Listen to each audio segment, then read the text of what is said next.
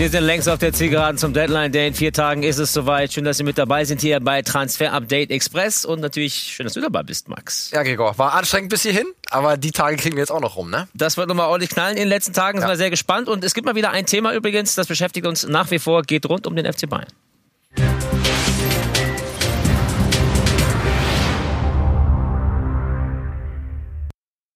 Ja, Joshua Zirkzee, seit Anfang Januar äh, besprechen wir ihn jetzt. Erst bei Frankfurt, die haben dann Jovic geholt, ne? jetzt äh, zuletzt äh, Everton und Parma haben sich ein heißes Rennen geliefert und seit gestern Abend ist es eigentlich klar, dass der AC Parma die äh, besseren Karten hat. Die haben wirklich gepusht, so wird es uns gesagt, haben äh, den Spieler komplett überzeugt mit natürlich allen voran Spielzeit, äh, etwas, was er beim FC Bayern aktuell überhaupt nicht bekommt. Und Everton konnte nicht mithalten. Parma hat ein zweites verbessertes Angebot abgegeben, was auch besser war als das von von Everton. Und deswegen ist auch der FC Bayern nicht abgeneigt. Wir warten, das ist zumindest die Erwartungshaltung der Spielerseite. Vielleicht schon heute Abend eine definitive Entscheidung, also grünes Licht zwischen den beiden Vereinen.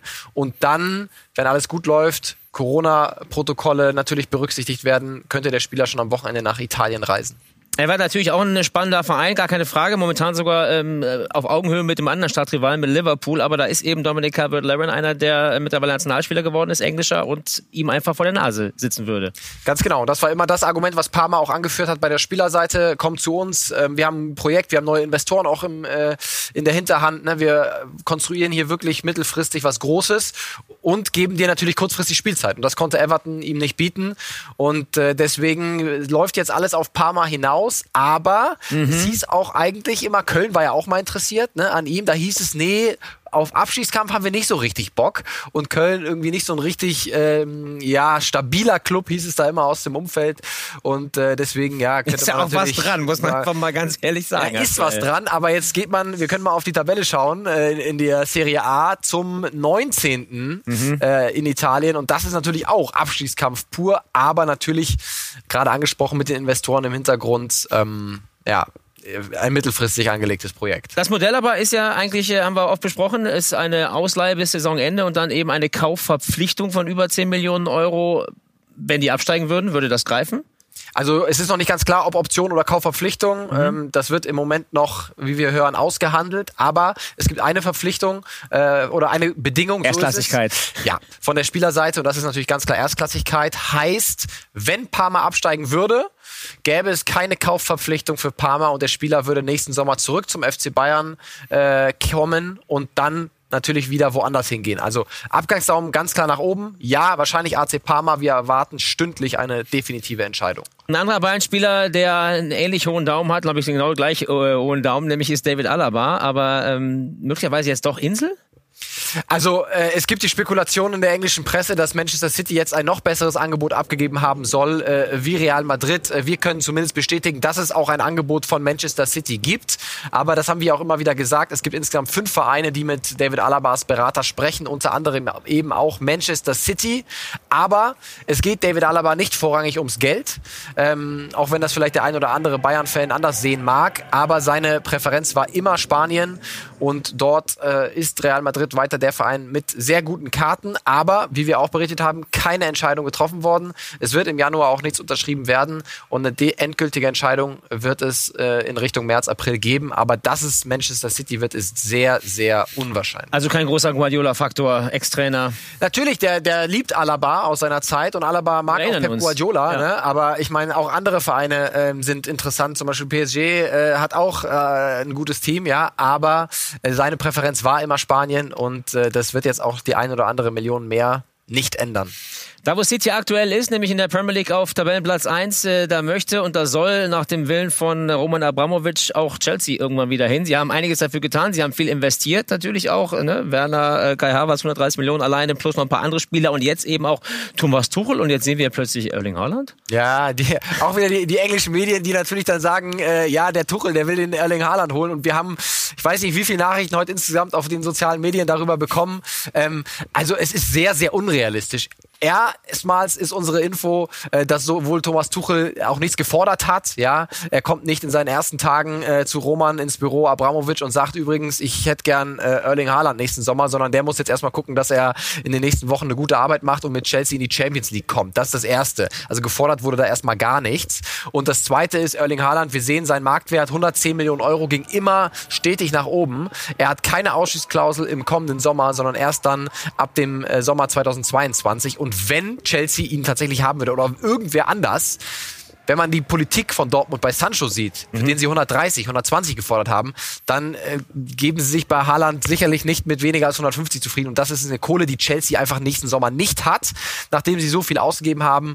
Und deswegen ist das ähm, sehr unwahrscheinlich. Und wir hören auch heute von der Spielerseite, es gab überhaupt kein Gespräch vom Spieler mit seinem Berater, in dem gesagt wurde, hör mal, ich will hier weg, äh, beweg mal deinen Allerwertesten in die Richtung. Also von daher, ja, sehr müssen, unwahrscheinlich. Müssen Aki Watzke und äh, Michael Zorc gar nicht erst kommentieren, soweit sind wir noch nicht, äh, ist einfach noch nicht wirklich viel dran. Es wäre schon spannend, natürlich zu sehen, ne? wenn dann Thomas Tuchel, der Ex-Trainer, der nicht in, in den besten Vorzeichen gegangen war, dann plötzlich so pieksen würde und dann Erling Holland holt. Hätte, hätte was. Und äh, ich meine, Chelsea, klar, muss man gucken. Giroud äh, ist eher auf dem äh, Abgangsdampfer bei Chelsea. Wie entwickelt sich Tammy Abraham? Also vielleicht brauchen die irgendwann mal wieder einen Neuner, aber erstmal kurzfristig nicht. Gucken wir doch mal auf den Ex-Verein von Thomas Tuchel. Schauen wir nach äh, Paris, Paris Saint-Germain. Da ist möglicherweise jetzt ein Spieler von der Insel nämlich im Gespräch. Dele Alli könnte möglicherweise zur großen Wiedervereinigung mit seinem Ex-Trainer Pochettino kommen. Ja, ist auch konkreter geworden, wie wir aus Frankreich hören, in den äh, letzten Tagen. Es ist für PSG aber so ein klassischer, wir nennen ihn immer Türchentransfer. Sie brauchen eigentlich nicht unbedingt einen Spieler im zentralen offensiven Mittelfeld. Sie haben mit Neymar, der das spielen kann, mit Pablo Sarabia, mit einem gewissen Julian Draxler, der auch nicht die Spielzeit bekommt, die er gerne haben haben würde. Viele Spieler für diese Position, aber Jetzt kommen andere Faktoren rein. Deli Alli hat ganz, ganz wenig Pflichtspiele unter José Mourinho gemacht, ist Bankdrücker, das ist nicht sein Anspruch. Äh, Pochettino ist großer Fan von ihm, war sein Musterschüler, als Pochettino noch Spurs-Trainer war. Ähm, und PSG, es wäre eine günstige Geschichte. Jetzt eine Laie für sechs Monate ohne Risiko, ein, zwei Millionen Euro, vielleicht drei, vier äh, Leihgebühr und man hat einen Top-Spieler noch zusätzlich dabei. Also das könnte noch was werden bis zum Deadline Day. Gespräche werden weiter geführt, aber es ist noch nicht auf der Zielgerade, deswegen müssen wir uns noch ein bisschen gedulden. Für mich mal zur Einordnung, Türchentransfer, ist das dann auch eine Geschichte wie Max Meyer beispielsweise, erster FC Köln, dass man sagt, da geht eine Tür auf, äh, eine Möglichkeit äh, und wir greifen zu? Ganz genau. Also nicht mit Türchentransfer meinen wir, das wurde nicht gepusht von irgendwem oder sie brauchen das, sondern ist, der Markt hat plötzlich eine Option ergeben. Ja, hat jemand genau. hingespült? Absolut. Ja. Max Meyer hat seinen Vertrag aufgelöst, hatte Bock auf die Bundesliga, nicht viel Risiko dabei. Machen wir doch einfach mal obwohl wir auf der 10 nicht unbedingt den größten Bedarf haben. Und so geht es eben PSG mit Dele Alli eben auch. Ja, die Kölner eher Rechtsverteidiger äh, dringend gesucht, äh, aber der Nachbar aus Leverkusen, der sich da ordentlich gerade zu lang, da kommen wir gleich noch drauf zu sprechen, ja, ja, ja. der schickt wahrscheinlich keinen rüber. Jetzt gucken wir mal auf André Kramaric, äh, der natürlich wunderbar funktioniert und das schon seit Jahren eigentlich bei der TSG 1899 Hoffenheim und dort auch eigentlich immer zufrieden war. Bis jetzt. Äh, denn er hat dieses gesagt in einem Interview mit einer kroatischen Zeitung. Das ist das erste Mal, dass ich daran denke, den Verein zu verlassen lassen. Ich bin nicht glücklich darüber, wie wir spielen. Ja, schon eine sehr deutliche Kritik, ja, auch Richtung Trainer. Breitseite. Ja, ja, muss man ganz klar sagen. Aber wenn wir es mal einordnen können, also es ist tatsächlich nicht das erste Mal, dass André Kramaric drüber nachdenkt, die TSG zu verlassen, aber es ist das erste Mal, dass er so klar in der Öffentlichkeit darüber spricht. Eins ist klar, es geht nicht um einen Transfer in diesem Januar, es geht nur um kommenden Sommer, das hat er ja auch äh, eigentlich so gesagt. Ähm, und es ist völlig logisch. Wir schauen auf seine Vertragslaufzeit bis Juni 22. Entweder Hoffenheim verlängert ihn oder sie müssen ihn, werden ihn für Geld noch im nächsten Sommer abgeben und er will nicht verlängern. Äh, das ist auch unsere Information von heute. Und sind wir ehrlich, bei allem Respekt vor, vor Hoffenheim, mhm. Kramaric spielt jetzt echt ähm, seit Jahren gut und 29 im besten Alter will noch mal ein Regal höher gehen und ich glaube nicht, dass man ihn im Hoffenheim diesen Wunsch verwehren wird, sofern jemand eine, eine angemessene Summe auf den Tisch legt. Hat dann in dem Interview noch äh, weiter gesagt, dann im Sommer wird es noch leichter werden für mich äh, und für den Berater, äh, mehr Gespräche zu führen mit anderen Vereinen. Also es klingt schon tatsächlich sehr nach einem großen Wunsch. Ja, nach einer erfolgreichen EM, das darf man ja auch nicht vergessen. Ne? Schaufenster ne? nochmal. Absolut, spielt ja. er für Kroatien, macht äh, vier Tore bei der EM und dann kommt da richtig Drive rein, ja. Dann schauen wir auf einen, der ähm, den Verein gewechselt hat. Das Ganze erst im Sommer. Mal wieder so ein Musterwechsel, wie es halt so oft passiert, von Salzburg zum Schwesterverein dann eben nach Leipzig. Das Ganze ist von Hee äh, Chan Huang passiert. Der hat noch nicht so eingeschlagen, aber Julian Nagelsmann hat auch schon mal eine kleine Einordnung dazu, warum es bislang noch nicht so geklappt hat. Der war, ist sehr schleppend reingekommen, dann war er verletzt, dann hatte er ewig lang mit äh, der Corona-Erkrankung und den daraus resultierenden Folgen zu kämpfen, war total lange weg, hat kaum trainiert. Ähm, wir hatten eh wenig Training und die wenigen Trainingseinheiten hat er die meisten noch verpasst. Also auf welcher Basis soll ich da eine Bewertung abgeben oder sagen, ja, der, der findet jetzt noch hier zurecht oder nicht. Das ist einfach nur, ich spiele jetzt nicht jedes Spiel und dann äh, fliehe ich. Und das hat er auch gesagt, das will er eigentlich nicht und das fand ich auch gut. Und demnach, wenn wir jetzt nicht noch zwei Stürmer holen, äh, wovon ich nicht ausgehe, äh, macht es gar keinen Sinn aus seiner Sicht sowieso nicht und aus unserer Sicht auch nicht, ihn abzugeben. Und aus Max Sicht? Ja, macht für Leipzig eigentlich keinen Sinn. Also Mainz hat sich mal umgehört, ne, aber äh, auch nie konkret geworden, hat Christian Heidel bei uns ja auch äh, bestätigt, ne, äh, wollten äh, Wang nie haben und äh, auch aus Leipzig hören wir heute, dass es kein konkretes Angebot bislang für Wang gibt, auch nicht aus der Premier League, was ja auch spekuliert wurde. Von daher, ja, sieht's ganz klar nicht gut aus für einen Transfer von Hechan Wang. Also einfach mal durchbeißen jetzt noch ein bisschen und tatsächlich ja. sich dann wirklich empfehlen, äh, auch mal ein paar Trainings und dann Spiele auch absolvieren letztendlich. Dann sehen wir dann weiter, wie es dann für ihn weitergehen könnte. Die Königsblauen sollen unser Thema sein. Äh, Schalke hat ja jetzt äh, schon ein bisschen was tun können, äh, sich Verstärkung geholt, natürlich den, den äh, Emotional Leader Serhat Kolasinac, natürlich dann noch den Hunter äh, geholt, William und tatsächlich ist ja auch durch zwei Sponsoren Sonderzahlungen wieder ein bisschen Geld in die Kasse gekommen. Wird das ausgegeben? Der große Schlamann dazu. Frisches Geld ist da und das heißt, eigentlich könnte man doch noch mal loslegen, noch mal jemanden holen, gerade weil auch Christian Groß, der Schalker Trainer, so gerne noch in der Offensive, vor allem auf der Außenbahn, noch mal jemanden haben möchte mit Geschwindigkeit, mit Druck, um das Offensivspiel der Schalker ein bisschen anzukurbeln. Schalke hat auch eigentlich Spieler auf dem Zettel, mit denen man sich grundsätzlich einig wäre, aber jetzt kommt die Bremse von oben, denn dieses Geld durch das Sponsoring-Deal, äh, das da reingekommen ist, das will man eben jetzt nicht komplett auf den Kopf hauen, weil der FC Schalke auch klar sagt, wir sind in den Planungen für einen möglichen Abstieg. Wir sind in Veränderung und da werden wir spätestens in den nächsten Monaten noch einiges an Geld brauchen und da macht es keinen Sinn, das alles jetzt auszugeben, wenn es vielleicht nicht so hilft, wie es helfen, helfen könnte. Von daher würde ich aktuell nicht zu 100 Prozent davon ausgehen, dass der FC Schalke nochmal auf dem Transfermarkt etwas unternehmen wird. Muss ja auch nicht alles gleich ausgehen, aber vielleicht ein bisschen. ja, äh, würde ich auf jeden Fall nicht ausschließen, vor allem wenn man bedenkt, dass ja es gibt weiter Abgangskandidaten beim FC Schalke, auch wenn die Tür bei Ari zugemacht worden ist vom, vom Coach. Aber was ist mit einem Hamza Mendil? Gibt es jetzt wieder Spekulationen in Spanien, dass Real Valladolid ihn auf dem Zettel hätte? Die suchen einen Linksverteidiger, haben eigentlich einen von den Boca Juniors auf dem Zettel, werden sich da aber nicht einig mit dem argentinischen Verein. Und was ist, wenn jetzt Valladolid dann doch nochmal den ein oder anderen Euro für Hamza Mendil ausgibt? Dann könnte Schalke vielleicht ein bisschen mehr Spielraum äh, noch haben, weil Hamza Mendil ja auch, äh, egal unter welchem Trainer, eigentlich äh, nie mehr spielt bei Schalke. Also wir werden noch warten müssen, sicherlich. 1. Februar nochmal ist dann der Deadline Day. Sind wir sehr gespannt, was am Montag noch alles passiert. Wir wissen jedenfalls, ein paar Sachen sind ja auch schon fix passiert. Unter anderem hat ein ehemaliger Schalker ja zurückgewechselt von der Insel in die Bundesliga. Max Meyer ist zurück in der Bundesliga. Der Ex-Schalker heuert bis Saisonende beim 1. FC Köln an. Sein Vertrag bei Crystal Palace wurde im Januar aufgelöst. Der 25-Jährige kommt also ablösefrei. Martin Oedegaard verstärkt bis Saisonende den FC Arsenal. Der 22-Jährige kommt per Laie von Real Madrid. Unter Zinedine Zidane hatte der Norweger in dieser Saison nur neun Kurzeinsätze. Bei den Gunners erhofft sich Oedegaard mehr Spielzeit. Shinji Kagawa hat in Griechenland einen neuen Verein gefunden. Der Ex-Dortmunder unterschreibt bis 2022 bei PAOK Saloniki.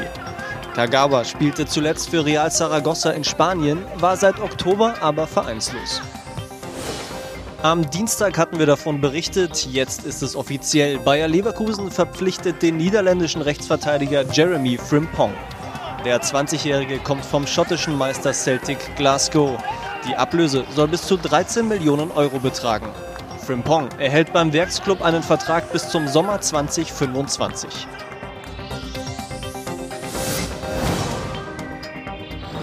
Also viereinhalb Jahresvertrag für Jeremy Frimpong. Die Leverkusen haben wir eben schon mal angerissen, haben also jetzt äh, zugelangt gleich doppelt äh, auf der rechten Außenbahn. Ja, Timothy Fosu-Mensah, auch ein Landsmann von ihm geholt, ne? Ähm, günstiger von Manchester United, aber der Frimpong ist echt äh, ein Spieler, äh, auf den wir schauen müssen, der ein Wahnsinnspotenzial hat in den nächsten Jahren. Also wieder ein guter Transfer, bin ich mir sicher, äh, von Simon Rolfes. Ähm, Stammspieler gewesen bei Celtic, sehr offensiv ausgerichteter Rechtsverteidiger, verdammt schnell, eine sehr gute Dribblingquote Chance gehabt für jemanden, der so viele Dribblings äh, äh versucht wie Frimpong. Er war der Spieler mit den meisten 1 gegen 1 Situationen, das als rechter Verteidiger im äh, Kader von Celtic. Also auf den müssen wir vor allem offensiv äh, schauen. Stichwort vielleicht Alfonso Davis, ne? Vielleicht ja, habe ich auch gedacht. So, ne, die Frisur ist so ein bisschen an der Seite, oben, oben ist ein bisschen was drauf und so, äh, der Roadrunner äh, gibt da ähnlich Gas. Ja, genau. Seite. Also so, so, ein, so ein Profil äh, könnte er werden und wir können mal anschauen, äh, uns eine Heatmap, als er als Rechtsverteidiger bei Celtic gespielt hat, kam teilweise auch sogar im rechten Mittelfeld als Rechtsaußen zum Einsatz, also kann auch die Position höher spielen, aber das war hier jetzt ein Spiel, wie gesagt, als rechter Verteidiger. Wir sehen schon, er interpretiert die Rolle ähm, sehr offensiv, ganz so, wie sich Peter Boss äh, so einen rechten Verteidiger in seinem 4-3-3-System vorstellt. Ja, und vor allem baut er ja offenbar auch sehr auf seine Landsleute gerade, Peter Bosch. Ne? Also Sinkgrafen ist ja schon da, jetzt holt er nochmal zwei dazu für die rechte Seite, die aber vielleicht ja. gar nicht immer rechts eingesetzt werden, beide. Ja, es gibt wirklich viele Optionen und wir spielen jetzt mal Peter Bosch und äh, Simon Rolfes Kaderplanung. Also links sind die Spieler, die man quasi im nächsten Sommer wahrscheinlich ziehen lassen wird. Ja, also Mitchell Weiser, äh, Tinjetwei, Arias, der ja nur ausgeliehen ist mit einer Kaufoption von Atletico. Sehr fraglich für mich, ob man die jetzt zieht, weil man hat ja jetzt zwei eigentlich rechte Verteidiger äh, geholt und Alexander Dragovic, sein Vertrag läuft auch aus. Und dann könnten wir so eine Viererkette aufstellen mit Sinkgraven, Tapsoba, Tar und eben äh, Frimpong. Und wir sehen, wir haben draußen dann noch Fosumensa, aber Fosumensa ist nicht nur als äh, Rechtsverteidiger geholt worden, sondern könnte auch innen spielen. Das heißt, wenn Tar dann mal nicht spielt, könnte entweder Fosumensa auch in die Innenverteidigung rein oder äh, Peter Boss baut mal auf eine Fünferkette hinten um. Ähm, Sinkgraven zieht da ein bisschen weiter nach vorne, Tapsoba mit seinem linken Fuß äh, ein bisschen weiter weiter auf der linken Seite Tar macht das Zentrum. Fosumensa kann, wie gesagt, auch innen spielen, würde dann den rechten Part in der Dreierkette übernehmen und Frimpong hätte dann alle Freiheiten,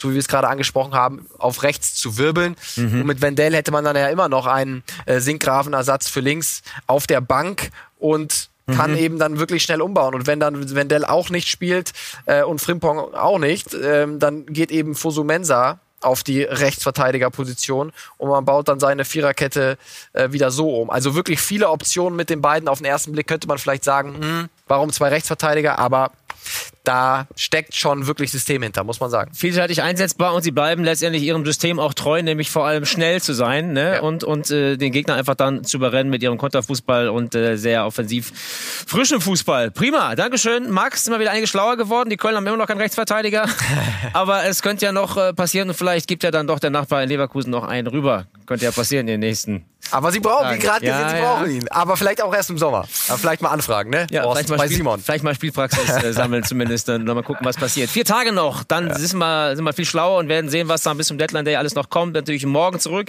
Morgen dann wieder mit Transfer Update die Show mit äh, Max und mit Marc Bielefeld, äh, mit Marc Bernbeck.